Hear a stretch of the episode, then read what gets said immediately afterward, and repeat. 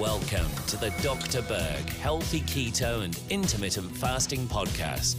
Now, your host, the man taking your health to a whole new level, Dr. Eric Berg. So, I wanted to do a quick video just to answer this question that keeps coming up as well. Is lemon juice acid or alkaline? Okay, because some people will say it alkalizes the body, some people say it will acidify the body. Well, citric acid is an acid it's a very strong acid in lemons. There's a pH between 2 and 3. Now, what does that actually mean? What's the significance of that pH? Well, it's basically 10,000 to 100,000 times more acidic than water. Okay, so lemon juice is acidic, very acidic. But as soon as you consume it and it goes in the body, it gets burned up and it turns alkaline, okay?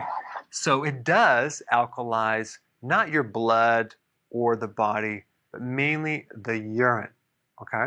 And so the benefit of doing that for certain people that have gout is beneficial. So it can reduce the risk of gout crystals coming out of solution going into your big toe.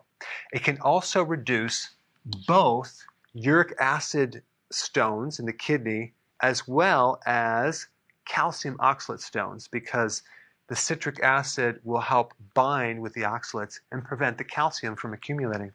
Also, the other benefit of lemon juice is vitamin C, only if it's raw.